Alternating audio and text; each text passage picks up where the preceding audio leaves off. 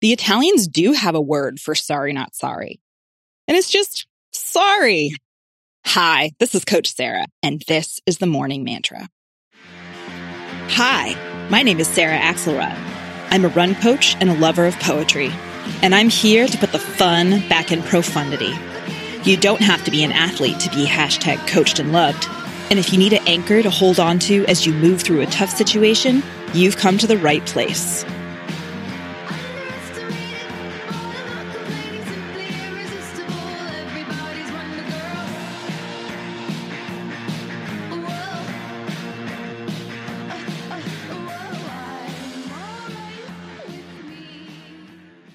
Today's mantra is Mi scusi! Mi scusi! Yes, this month, the Mantra Pod is all about shady Italian lessons with Coach Sarah. Hang on, we're gonna go with it.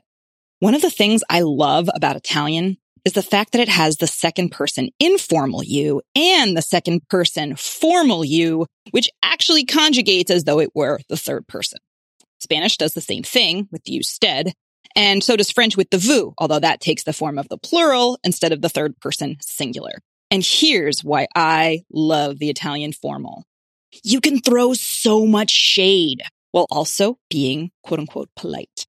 And what I love about the way the Italian formal is conjugated as if it were the third person singular is the indirectness that that gives it. It's like you're talking past someone politely, exquisitely, and with the correct tone of voice, the distance and indirectness of it on a grammatical level just communicates the perfect coolness. Please excuse me in the informal scusami feels like a supplication, a looking someone in the eye and asking for grace, while the formal mi scusi can either be exceedingly polite or a total sorry, not sorry. It's all in the wrist, you see. It's all in the delivery. And yet because you're using the politest words, your shade is cloaked, ha, in plausible deniability.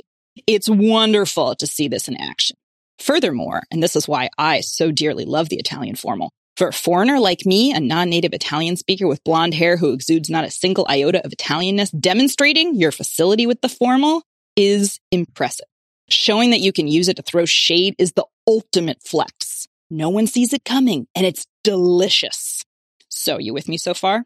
When I was in college and preparing to study abroad in Italy, I learned that since I would be enrolling directly in Italian university and therefore among mostly Italian students, I'd be expected to speak to my professors using the formal. And this is something that my warm and cuddly liberal arts college Italian professors in the US would never have felt comfortable insisting on. And let me tell you something. There is no one who can demonstrate to you how unimpressed they are by you, all while addressing you in the formal tense, than a professor in an Italian university. And it shouldn't be surprising, really, because this is the air academia breathes. In my Italian university classes, almost all exams were oral, and most of them were administered publicly, as in, you come to the front of the class with everyone there. The professor interrogates you in front of all your peers. Then they pronounce their assessment of how well you did for all to hear as they write your grade in your libretto universitario and they send you back to your seat. Some students literally attend zero classes for the whole semester. They just read the book and sit the exam. So the exam often begins with the student and the professor making actual eye contact for the first time, and the professor from a supreme distance posing the very unimpressed question. E lei chi?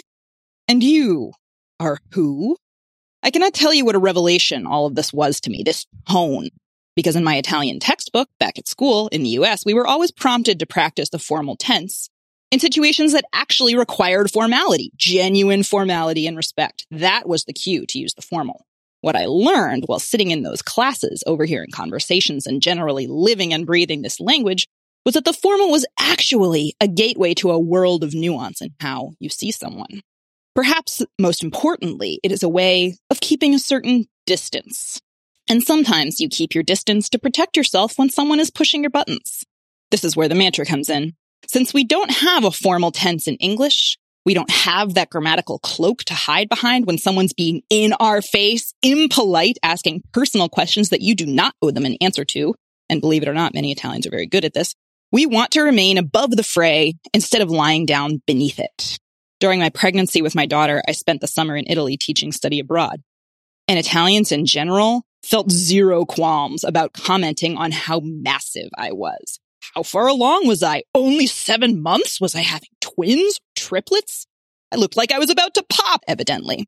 As much as this triggered me every time, the Italian formal get the fuck away from me was my safety blanket, which I held in front of my face every time. Mi scusi, ma lei chi è? In English, we translate this literally as, sorry, but who are you? And that's actually what you're saying, but put in this way, it sounds a lot more like, please excuse me, but who is this person in my presence right now? The lei gives it a veneer of politeness while not actually requiring you to cede a single inch of your territory.